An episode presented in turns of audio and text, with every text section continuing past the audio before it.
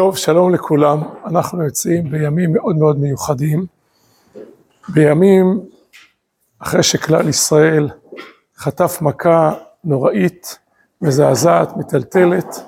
ברוך השם, עם ישראל מתעשת, מגלה את עצמו, מגלה את רוחו, מגלה את סגולתו, מתעשת.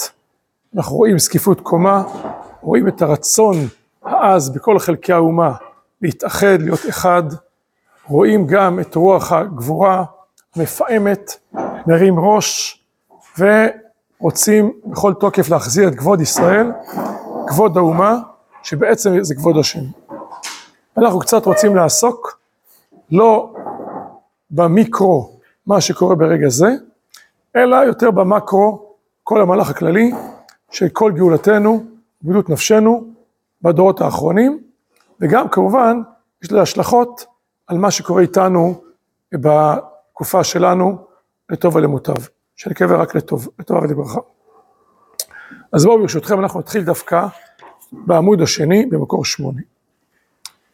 יש שם סיפור בגמרא על אה, דורו של רב ששת, שכתוב שם שמלך עתיד להגיע לעיר. טוב, המלכות מגיעה לעיר, אז כל בני העיר הולכים לקבל את פניו. אלא מה, רב ששת, לא עלינו, היה סגינור, הוא היה עיוור, והוא לא, והוא לא, והוא לא, והוא לא רואה. ולמרות הכל, הגמרא אומרת שרב ששת הלך להגביל את פני המלך. היה שם איזה מין אחד, צדוק אחד, והוא לעג לרב ששת. אמר לו, מה אתה רוצה? מה, אתה רואה משהו? איך תדע שהמלך כאן עובר? איך תדע? אמר רב ששת, סמוך עליי, אני יודע יותר ממך, כאשר המלך יעבור. ואז, הנה ציטוט מהגמרא, איך שהרב יפרש אותו בעינייה, אז כתוב כדבר כזה, חלף גונדה, גונדה זה גדוד, זה קבוצת אנשים, כמה הייתה? גדוד ראשון, קיקה אבשה, היה שם, אבשה זה עוד זה היה רעש, אמר לו חליף מלכה, אז אמר לו, בא המלך, אמר רב ששת, לאו, לא ככה. פעם שנייה, בעצם אותו דבר ירש, אמר לו חליף מלכה, שאמר לו לא. עתה התליטה אה, חבורה שלישית, דעה ושתקה, לא רעש, לא אבשה, לא איזה קולות אה, מיוחדים, אמר לי, אתם מלכה, אמר לי אין, זאת אומרת הוא ידע שעכשיו, הנה עכשיו, בא המלך. אמר למינה ידעת, איך אתה ידעת? אתה לא רואה. היינו אומרים גם בסברה, היינו אומרים הפוך, יש רעש גדול, טו טו טו טו טו טו, יש רעש כאלה חצוצות והמולה, אולי זה המלך, ולמרות הכל רב ששת לא אמר ככה, לא פעם ראשונה, לא פעם שנייה, אלא פעם שלישית, בא המלך השקט, אז רב ששת אמר, בשקט המלך נמצא. אמר לרב ששת, איך אני יודע? מלכותא דארעא, כעין מלכותא דרקיעא. מלכות בארץ, כן מלכות ברקיע, שמה כתוב מלכות ברקיע? ואחר הרעש אש, לא באש השם, ואחר אש כל דממה דקה. כלומר, יש רעש, יש אש, ורק אחר כך כל דממה דקה. לא באש השם, לא ברעש, לא באש השם, אלא אחר האש, כל דממה דקה, שם כבוד השם מופיע. וכך גם מלכותא דערא, לא ברעש ולא באש, אלא בשקט מופיעה המלכות. זאת הגמרא. בא הרב, נראה אותנו כמה עקרונות יסוד באמונה, עקרונות יסוד בהנהגה, מה שקורה איתנו בעולם הזה. אומר לנו הרב עיקרון, כל התיקונים שבעולם הם לעולם תולדות ההכרח. כי כן ייסד השם יתברך בעולמו, שתהיה הקליפה הקודמת לפרי. וההכרח של הרע יהיה הסיבה לעורר לבקש את הטוב ולמוצאו. אז זה עיקרון יסוד. עכשיו מלמד אותנו, תראה, העולם, איך הוא מתקדם? על ידי מאבקים. על ידי איך הוא מתקדם? על ידי שמופיע רע בעולם, והטוב מנצח אותו. האם זה לא יכול להיות אחרת? באופן תיאורטי זה יכול להיות אחרת. אנחנו חיים בעולם הזה. והעולם הזה זה לא רק הופעת נשמה נטו.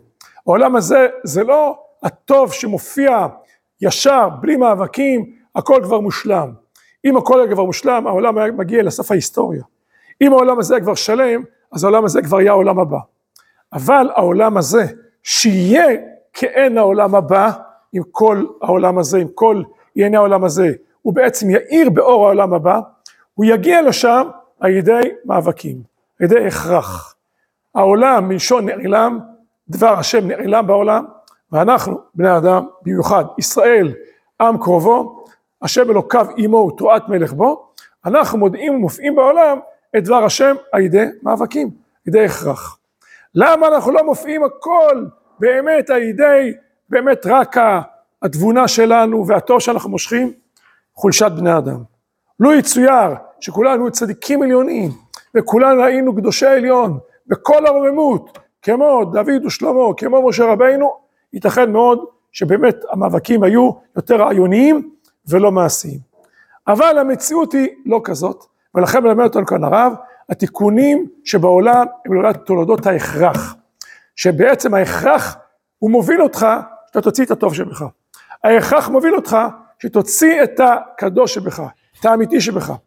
לולא ההכרח, ספק גדול אם הטוב היה יכול לצאת, או בעוצמה שהוא יוצא, ובכלליות שהוא יוצא, ובהבנה שאי אפשר בלי הטוב הזה, כי הטוב הזה זה לא רק פריבילגיה, זה הכרח המציאות. וכך ההולך העולם והולך ומשתכלל, על ידי ההכרח, כי כן ייסד הקדוש השם יטבח בעולמו, הקליפה קודמת לפרי, ויהי ערב ויהי בוקר יום אחד, הערב חושך קודם לבוקר, הקליפה קודמת לפרי, וכך גם הרע הוא קודם לטוב. כי הכרח של הרע, אה, הוא כזה גדול, הוא כזה רע, הוא כזה נבזי, הוא כזה, הוא כזה רקוב, אי אפשר שהרע הזה ישלוט בעולם, זה אפשר טוב יותר, יופיע, יופיע יותר ויותר בעולם. ומציאות הרע היא הזוכך, היא, היא, היא בעצם הזוקקת מאוד מאוד מאוד להופיע את הטוב יותר מאשר היה קודם לכן.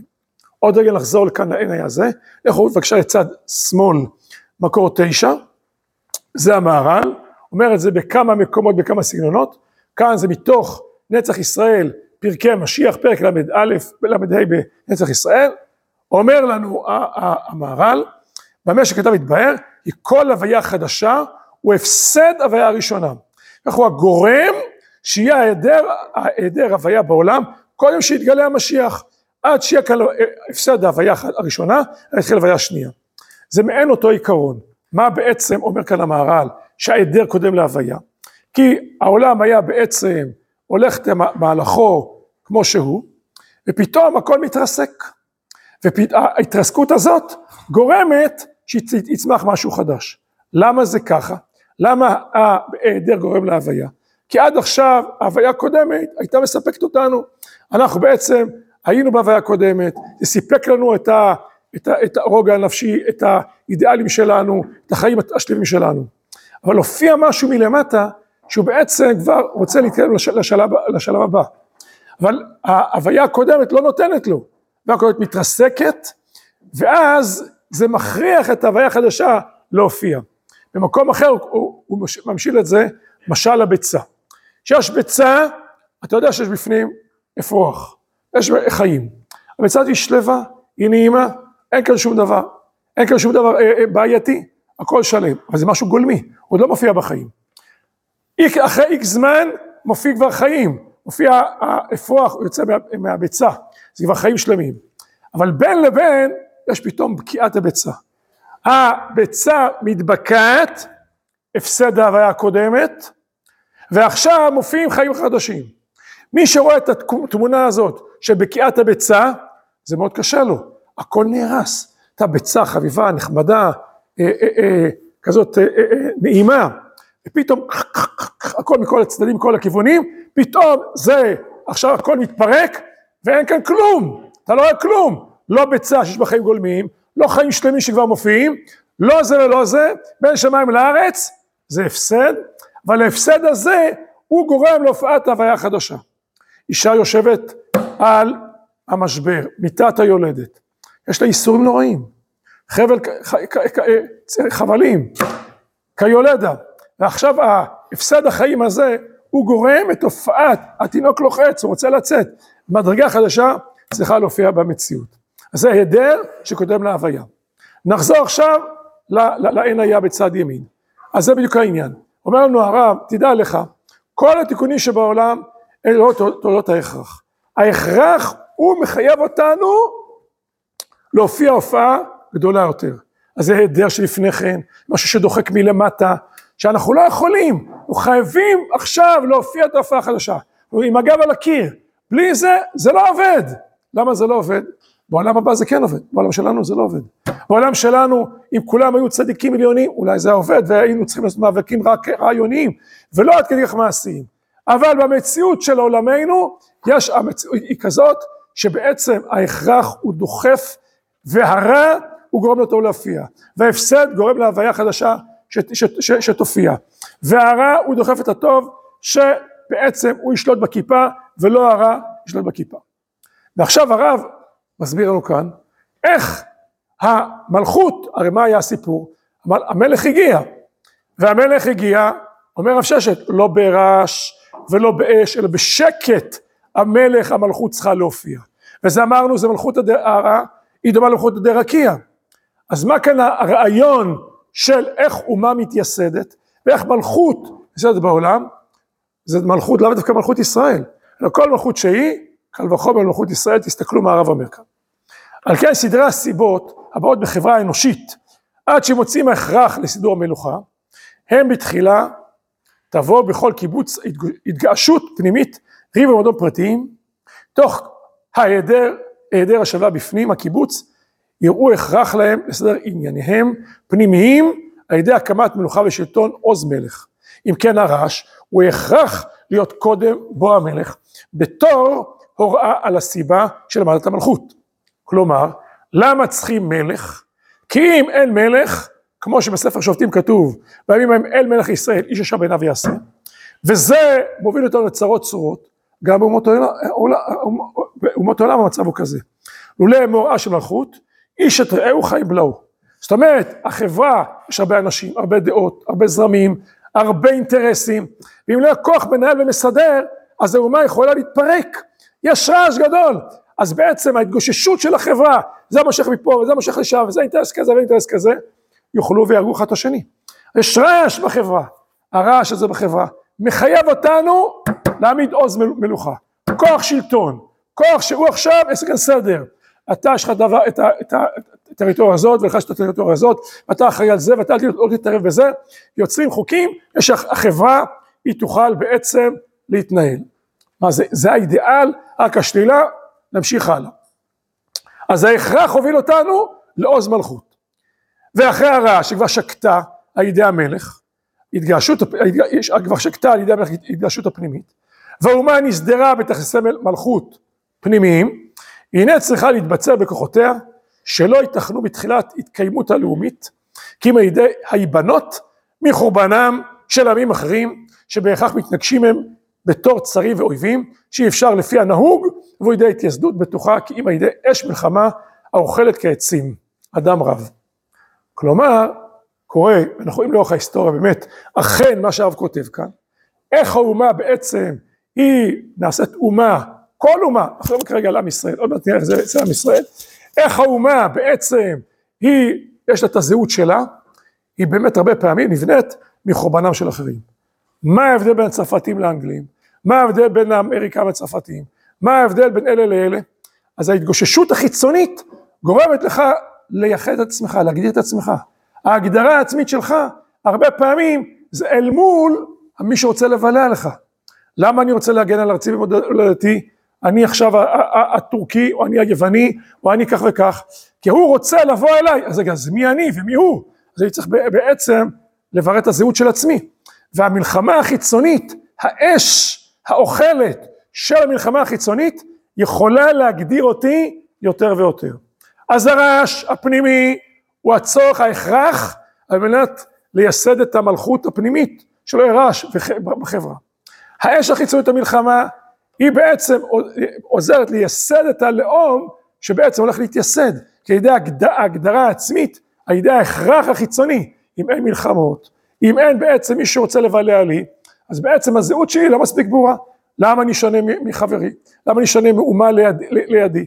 אז באמת אין הבדל בין, בין האומה הזאת לאומה הזאת, הוא אימן לכיוון שאין הבדל בין אומה לאומה, אז בעצם אין הגדרה עצמית, האומה לא מתייסדת, ולהעמיד את המלכות, שבעצם איך המלכות תתבצע בכוחותיה, בזהותה, זה הרבה פעמים על ידי ההכרח של המלחמה החיצונית, היא מבררת את האומה, אבל אחרי שכבר סרו כל המפריעים החיצוניים, גם כן, כלומר, בעצם אין הכרח של ההתגשות הפנימית, אין הכרח של מלחמות חיצוניות, אז תבוא המלכות למתכונתה הראויה להשיע מנוחה, ההנהגה הישרה בשבט מישור לכלל העם כולו.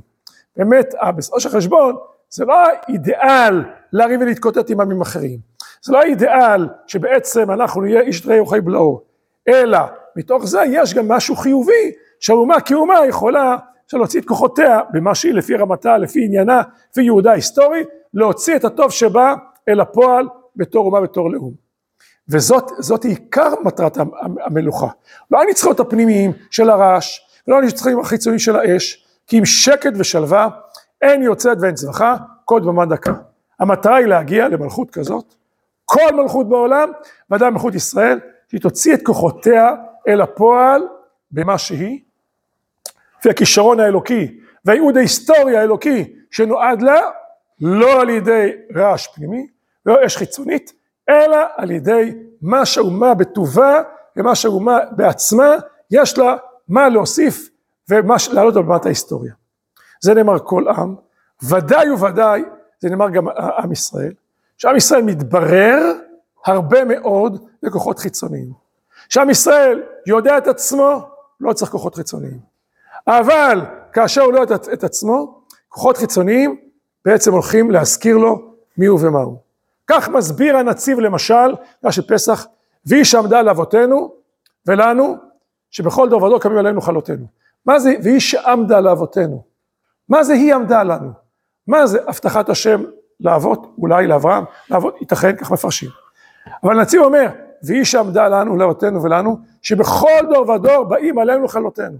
מה עומד לנו? שבכל דור ודור באים עלינו לכלותנו, וזה עומד לנו, הזהות שלנו. אנחנו שוכחים מי אנחנו, ומה אנחנו? באים, לא עלינו, מבלעים את עם ישראל בכל הדורות, מזכירים אתם יהודים, אנחנו בורחים מזהותנו, מיהדותנו, ובאים אנשים חיצוניים, רשעים, רשעי אומות העולם, וזה מה שעומד לנו, אנחנו לא יכולים להתערב איתם. וכך הוא גם מפרש מה שכתוב, הם עם, בגוי, אה, אה, על עם ישראל, עם לבדד ישכון, אם אתה לבדד, אתה יודע את הזהות שלך, אתה שוכן, ישכון בשקט. אבל אם אתה בגויים, סחבק, אנחנו אותו דבר, אותה תרבות, אותה זהות, אותה אמונה, בלי תורה, לא יתחשב, לא יחשיבו אותנו, יזלזלו בנו, והם בעצם, הם אה, יגרמו לנו שאנחנו לא נהיה מה שאנחנו, ולכן הם, הם יציקו לנו בסופו של חשבון. כך מפרש כמה פעמים הנציב. כדוגמה, יש הרבה פסוקים ומפרשים באופן הזה. אז בעצם יש כאלה שבאים לברר את זהותנו, והם על לדבר שגם כשאנחנו חוזרים לארץ ישראל, יש מי שעוזר לנו לברר את זהותנו. טוב, עכשיו בואו נחזור לתחילת המקורות. מקור ראשון זה מתוך ספר ישעיהו.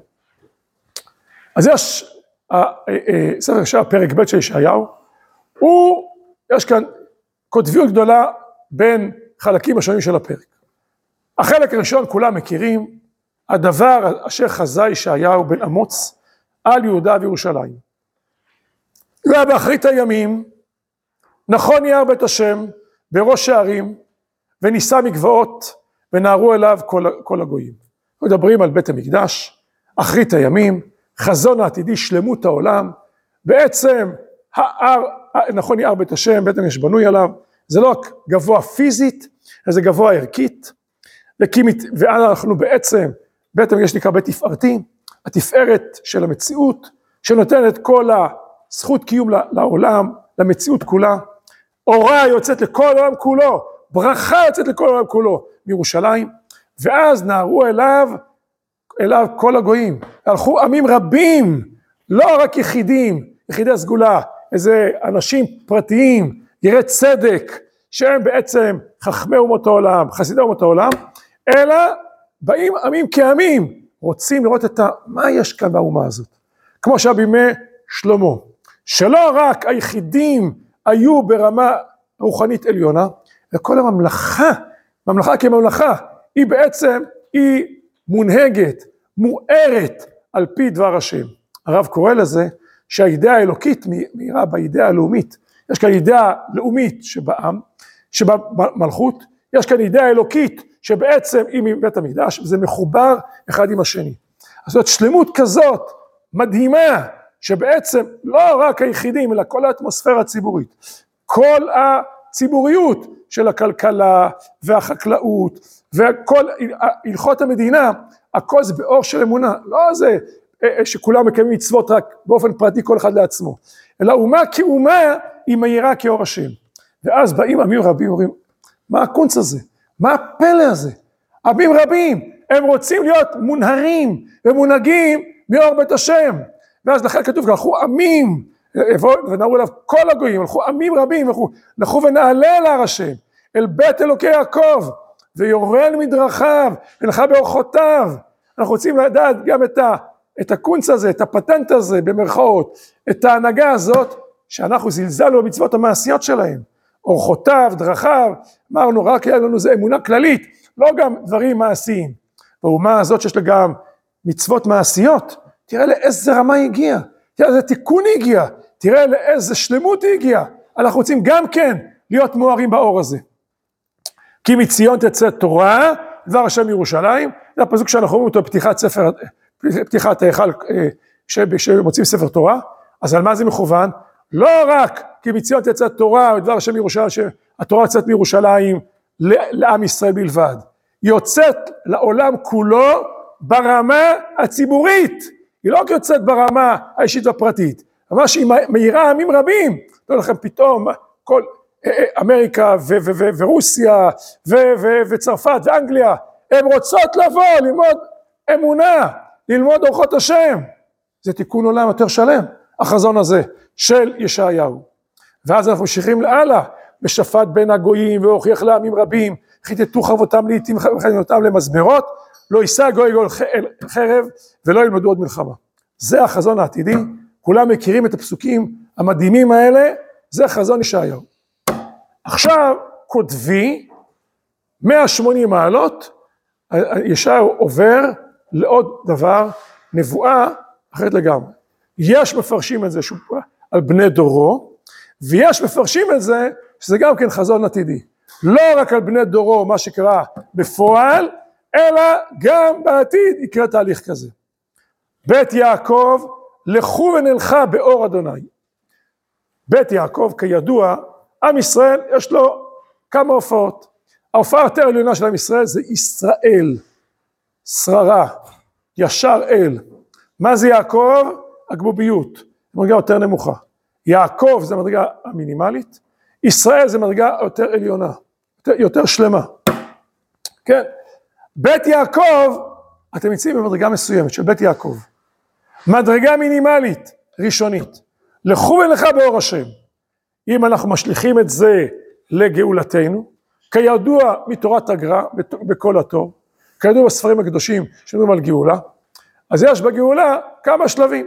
יש שלב של משיח בן יוסף, משיח של שלח בן, בן דוד. מה זה משיח בן יוסף? הלאומיות, קיבוץ גלויות, בניין הארץ, כלכלה, חקלאות, ביטחון, ייסוד המלכות, ייסוד מדינה, זה נקרא משיח בן יוסף.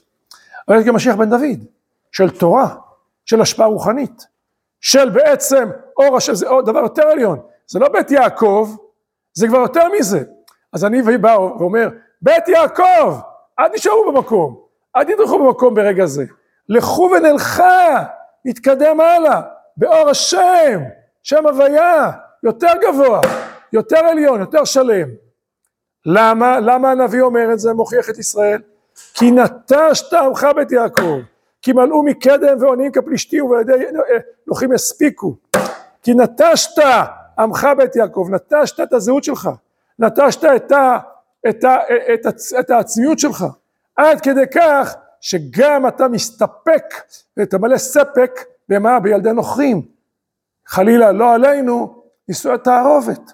זה מה שמשעשע אותך, זה מה שממלא אותך. ככוח שכחת את, את הזהות שלך, עד כדי כך שאתה עכשיו יש לך גם ילדים, נוח, נשים נוכריות. עכשיו יש כאן בעצם תיאור שמה שיקרה במציאות הזאת שאתה נוטש ואתה בעצם לא, אתה לא נאמן לזהותך. ותמלא ארצו כסף וזהב, שפע גדול, ואין קצה לאוצרותיו. ותמלא ארצו סוסים ואין קצה למרכבותיו. ותמלא ארצו אלילים, למעשה ידיו השתחוו, לאשר עשו אצבעותיו, וישח אדם וישפל איש. כלומר, יש כאן תיאור של כמה דברים שקורים כאן. עוד רגע נחזור לזה. לכו למקור שלוש. כאן, סביב הדבר הזה, המדרש אומר, חז"ל אומרים, כמה פירושים, מתוך מה דור מגיע לחטאים. ומונים כאן כמה וכמה דורות. והכתוב, והמדרש אומר, שאין חוטאים, הדור חוטא אלא מתוך אכילה, שתייה ושלווה. אכילה, שתייה ושלווה, שפע גדול, מוליד מציאות של חטאים.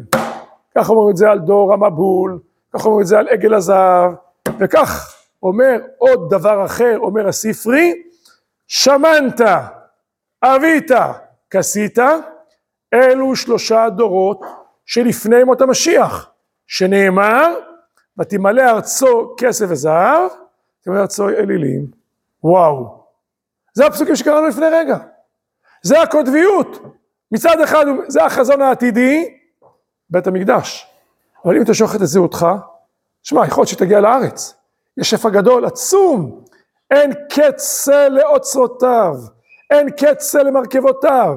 שפע עצום. אבל מה קורה אחר כך? תמלא ארצו ותמלא ארצו אלילים. למעשה ידיו השתחוו. כלומר, שמנת, אבית, כסית, שלוש דורות לפני בוא המשיח, שזה נאמר, מסמיכים את הפסוקים האלה לישעיהו. מה זה אלילים? יש אלילים פרימיטיביים, ויש אלילים מודרניים. מה זה אלילים? אלילים זה לא רק שאתה לוקח עץ ואבן משתחווה להם, יוצר איזה דמות שאתה משתחווה לה.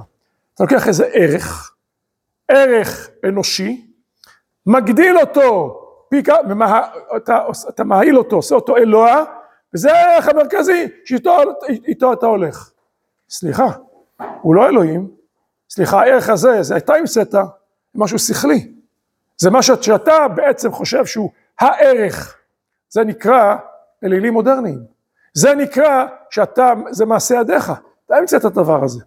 יש אולי ערכים שהם נכונים מצד עצמם, הם לא הכל, שאתה מתנתק מהמקור האלוקי, אתה מתנתק מהמקור המוחלט, אתה ממציא לעצמך כל מיני אידיאלים שבעצם בהכרח הם יהפכו לאלילות. אם אתה לא מתבטא כלפי המוחלטות והאינסופיות האלוקית. וזה גורם למצב כזה של מתוך, ואיך הגענו למצב הזה? שבעצם אלילות כזאת, שפע גדול. אין לנו חוטא מתוך אכילה, שתייה, שלווה. וזה גם אומר הספרי, שמן תעביד הכסף, זה יקרה בתחילת תחילת הגאולה. בית יעקב, הגעתי כבר לארץ ישראל. לכו ונלחם בראשם. למה אתם מתעכבים כאן? תמשיכו הלאה, תגלו את הכוח שלכם. אל תכפרו בזהות שלכם, ביהדות שלכם, בנשמה שלכם, בתפקיד האלוקי ההיסטורי שלכם. חס וחלילה. נלך הלאה. מה גורם את השלווה? כי בהיות האדם שלב וחושב שטובו בידו, ושכך הוא מידתו, שעמדתו היא עמדה בלתי עלולה להימעד. אדם שלב, בטוח, הוא שולט בכל, הכל בידיו, יש הכל, יש שפע, הכל הוא בעצם, אף אחד לא יכול להכריע אותו, אף אחד לא יכול בעצם להזיז אותו. כי בהיות האדם שלו וחושב שטובו בידו, כך היא מידתו, שעמדתו היא עמדה בלתי עלולה להימעד, חזון כזב, חזון כזב זה בעצמו מוריד את הערך הרוחני של האדם, השלווה הזאת המדומה, והשלווה הזאת שהוא מנותק מהקדוש ברוך הוא, רק סומך על שכלו וכוחו וגבורתו ועושרו ואכילה ושתייה ושלווה, ולפעמים בחיתולי דמיון כוזב, שמתוצאות רגשי חיים נמוכים ועובדי כל ערך נשגב. זה מה שבקום שכתוב בנביא. וישח האדם, ישך אדם ישפל איש. מורידים את ערך האדם, בלי נשמה, בלי, בלי חיבור לריבונו של עולם, בלי חיבור לאמונה, בלי חיבור לנצח. כאילו אנחנו מתחילים כאן ועכשיו את כל האידיאלים. כאילו אין לנו בעצם את האידיאלים שלנו, שכבר אנחנו איתם מהר סיני, דבר השם, דבר הנביאים, דבר החכמים, תורה שבכלל תורה שבעל פה, אז מורידים את כל קומת האדם. כל קומת האדם היא שחה, היא עכשיו בקנטים. בואו תראו הלאה מה הרב כותב על הדבר הזה. אומר הרב לחותנו, האדרת, עגלי אוזן הדרת גאונו, מר שיחיה. אף על גב, דמאסתם לא חדתו לו, זה לא חדש לך. דמסתפינה, אני מפחד, אני מפחד מאח דספרי האזינו, ותמלא ארצו, מה? זה ראינו בפסוקים, ותמלא ארצו כסף וזהב, ואין קצה לאוצרותיו, ותמלא ארצו סוסים ואין קצה למרכבותיו. מתוך זה אכילה, שתייה, שלווה, תמלא ארצו אלילים. והוא בשמח על פי שמן תאווית וכדומה, שהוא ג' דורות לפני ביאת המשיח. אני מפחד מזה, שיש שפע כזה ושלווה כזאת, ומי יודע לאן זה יגיע. תוך זה האידיאלים האלוקיים יהיו בצד, ומה היה לנו רק אידיאלים אנושיים, וממילא זה אלילות כזאת שמעלילים, לוקחים איזה ערך, וזה הערך ואין בלתו, ואתה לא יכול לזוז ימין ושמאל, ומי שאומר מילה, אז גם הוא אוהב, אויב האומה ואויב האנושות. ואדוני יבין מחשבותיי. מכל מקום, הקדוש ברוך הוא, יעשה הקדוש ברוך הוא למען שמו, ויקרב קץ אישו. ונשגב השם לבדו במהרה בקרוב. תראו, סוף הציטוט מישעיהו, זה בעצם עיני גבות אדם שפל, ושח רום אנשים, ונשגב השם לבדו ביום ההוא. למען שמו באהבה, ריבונו שלם יושיע אותנו. יושיע אותנו. נלך למקור שתיים, הפירוש של הספרי. מה הפירוש של הספרי אומר? ואידך דבר אחר נראה בספר על כמאן דאמר, משיח מתי יבוא? או בדור שכולו זכאי, או בדור שכולו חייב. משיח יבוא מה שלא יהיה. הכרח אלוקי. הטוב ינצח את הרע. האור ינצח את החושך. ישראל ינצחו את כל, כל מבל, מבלים עליהם. דבר השם יקום לעולם. חזון הנביאים יתקיים. אין מצב שלא. דבר אחר מדבריך החול לא שוב ריקם. ודאי שזה יתקיים. איך זה יתקיים? או כולם יהיו צדיקים, או חלילה נשכח את עצמנו, יש הכרח. איך ראינו? כל התיקונים שבעולם מגיעים לידי הכרח. אין מצב שלא. היעדר שקודם להוויה. מציאות שאנחנו שוכחים את עצמנו, אחרים מזכירים לנו מי אנחנו ומה אנחנו. ואם יראה הקדוש ברוך הוא, שאין שווים מתשובה שלמה, באופן שיהיו ראויים להיגאל, ישפיע עליהם רוב טובה, שלושה דורות, ומחמת רוב שלווה וטובה, יהיו בועטים, ויצטרך להביא עליהם, לא עלינו, מלך רשע כאמן, וזהו כסיתה. יש לאל, מתוך הדוחק, יחזרו בתשובה שלמה במלך המשיח. וואו. זאת אומרת, ככה הגמרא אומרת, שבעצם גאולה לא תלויה תלויה בתשובה. זכו, אחישנה. מה זה זכו? כולם עושים תשובה. לא זכו, יהיה התשובה.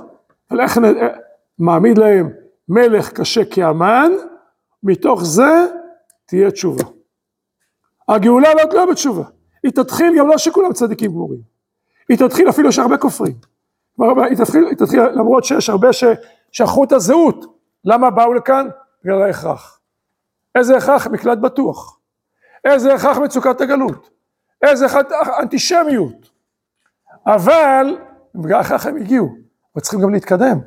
אי אפשר לבוא לארץ ישראל לעשות גאולה בגלל ההכרח. הייעוד ההיסטורי, האלוקי של עם ישראל הוא הרבה יותר גדול מזה, הרבה יותר שלם מזה. כי מציאות יצאת האור דבר השם ירושלים. אתם צריכים להיות אור לגויים.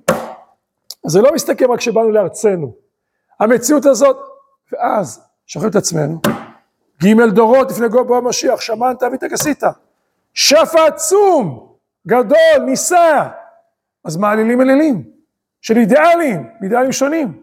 שיכול להיות שבכל אחד כזה יש גרעין אולי נכון, אבל זה לא הכל, זה לא דבר השם, זה לא דבר מוחלט, זה לא אלוקים. זה דברים אנושיים, שכליים, זה אלילים. ואז זה מתפוצץ, למלך קשה כאמן. אז לא עושים, מתוך זה קשה כאמן, מתוך השפע חוטאים, מתוך השפע שחוטאים, כי מאמין למלך קשה כאמן, ואז ההכרח, ההכרח מביא אותם לתשובה שלמה.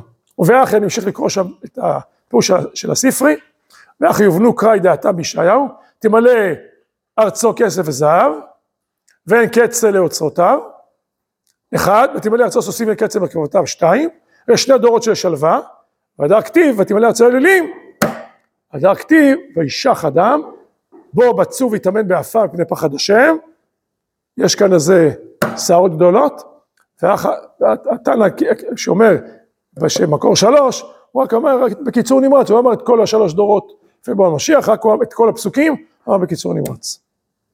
הלאה, בואו נראה, הרב קוק חזה את זה. זה לא חדש לו, הדבר הזה. מאיפה הוא חזה את זה? בגלל הספרי. מאיפה הוא חזה את זה? בגלל חז"ל.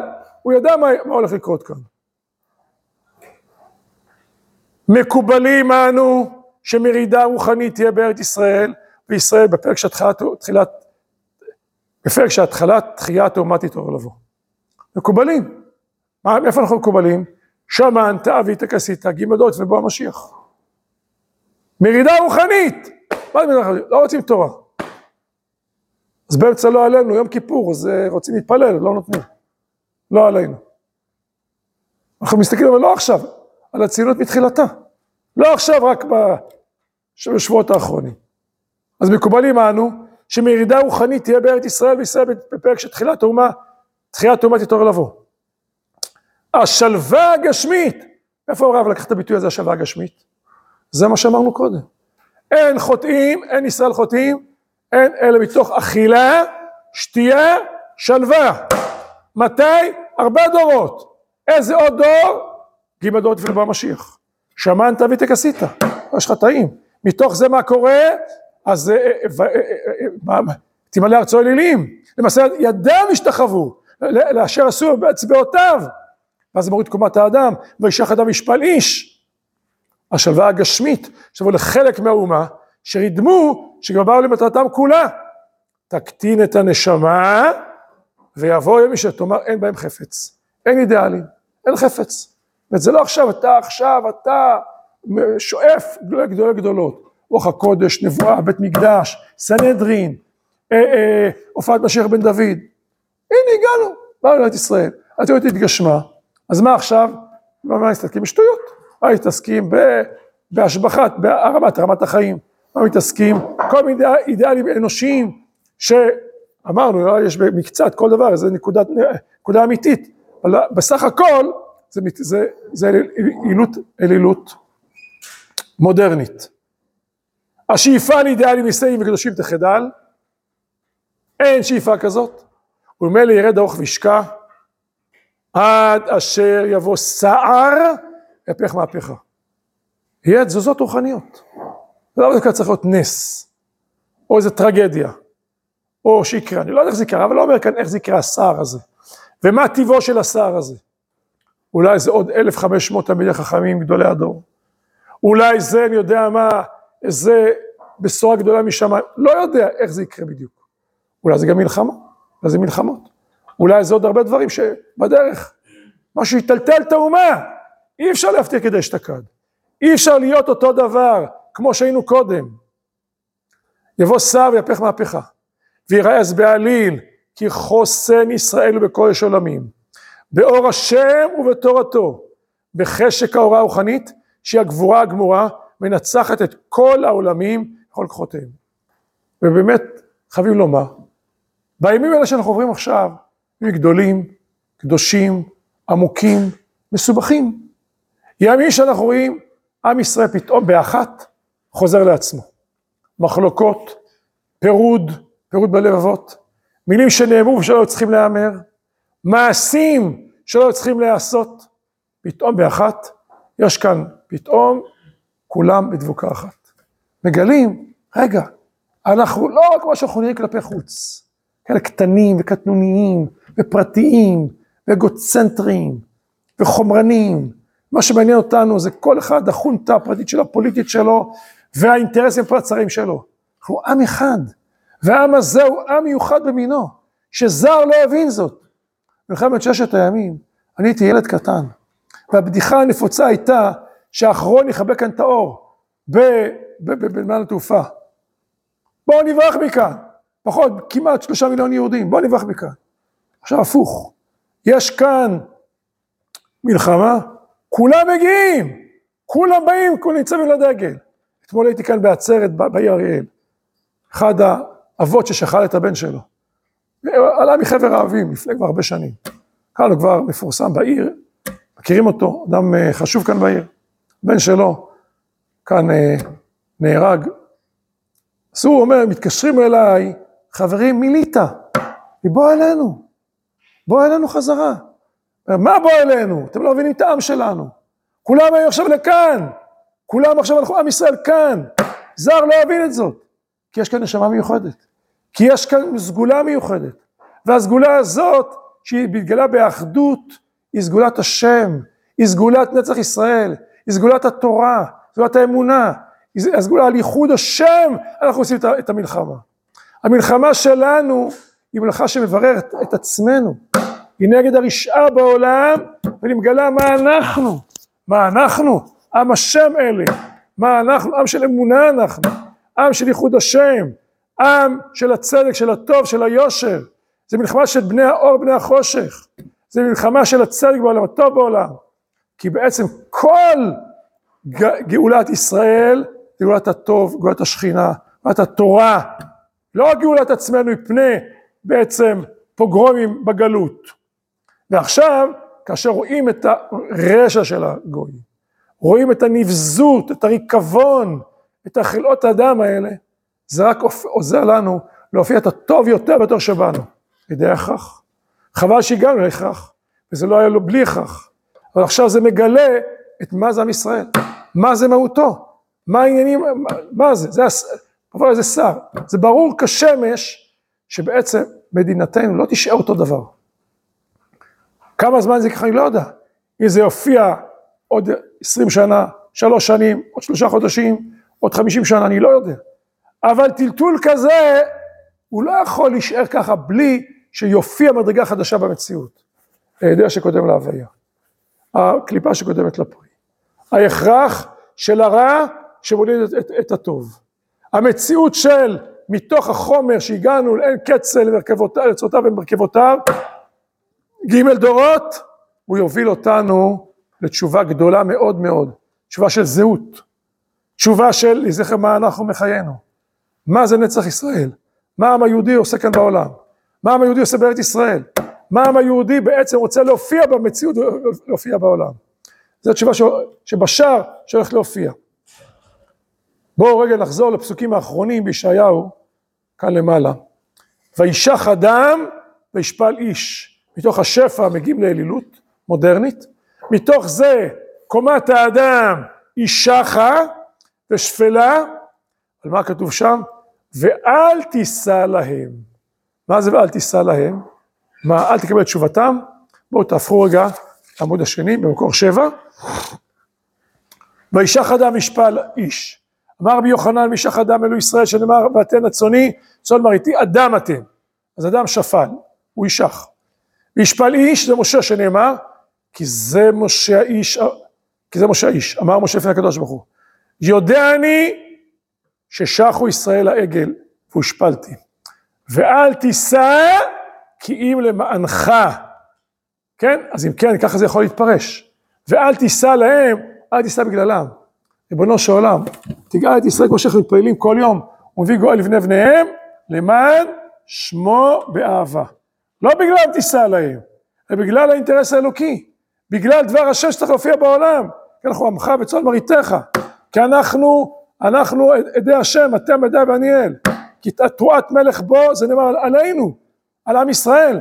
אז אם כן, אל תישא להם, אה, אה, ואל תישא להם למענם, אלא אל תיסע בגללם אלא למענך.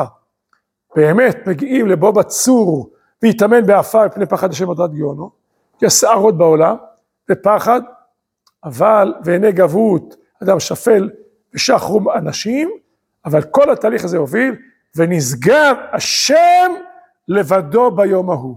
זאת אומרת, התגלה כאן מדרגת חיים חדשה, שלא הייתה, לא עכשיו אלילות ולא למעשה ידינו משתחווים, שיעשו את זבעותינו, אלא דבר השם מתגלה במציאות.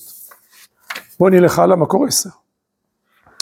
וכל המסיבות החיצוניות, צרות הגלות ותהפוכות הרוח, משמשות לה בהדרכת ההשגחה העליונה, גורמים ממרקים ודחיפות מזרזות לגילויה של ההתעוררות הפנימית. הנה, כמו שאמרנו, הכרח, במילים אחרות, מסיבות חיצוניות. צרות הגלות, תהפוכות הרוח, למיניהם, הם זרזים. למה? לגלות הרוח הפנימית. המלחמה בעזרת השם עוד לא התחילה. התחיל כבר, הרמנו את, את, את ראשנו. כבוד ישראל כבר מתחיל להיות ניכר. עוצמת ישראל באה לידי ביטוי בשבועיים האחרונים, אחרי המכה הכואבת מאוד שחטפנו. אבל המלחמה עוד לא התחילה, בעצם. קצת בקטנה, זה נקרא, יבש לפני רטוב, כמו שאומרים הצבא. אבל מתוך זה, זה לא רק מה שהתגלה בשדה הקרב, כי המלחמה היא על הרוח. המלחמה היא בעצם מה ישראל מייצגים בעולם, למה הרשעים הארורים האלה הם בעצם מייצגים בעולם. מה ישראל צריך להופיע במציאות? איזה תורה, קדושה, אמונה, ייחוד השם, ברכה לעולם כולו, גם להם אחרי הכל. שיהפך את כל העולם לטובה ולברכה. אבל זה לא הולך מצידנו, צריכים זרזים חיצוניים, את הפלישתים, את הפלסטינאים, את הרשעים, מסיבות חיצוניות, צרות הגלות, תהפוכות הרוח, כל זה משמש בהשגחה העליונה, גורמים ממרקים ודחיפות מזרזות לגילויה של התעוררות הפנימית, שהיא בעצם הולכת ומופיעה כאן, כפי שאנחנו מתחילים לראות בצורה מדהימה בימים האלה באופן ממשי. בימי מלחמת העולם הראשונה היה מצב נוראי, שבמשך כמה שנים הרגו גויים אחד את השני. היו יהודים משני הצדדים של המתרס, אבל העולם היה בצער גדול. צער עצום, נפשות נהרגו. זה היה משפח כמיים, מיליונים, מתוך שעימום הרגו אחד את השני. והרב קוק, זכר צדיק לברכה, היה לו בתקופה הזאת צער גדול על דם שנשפך.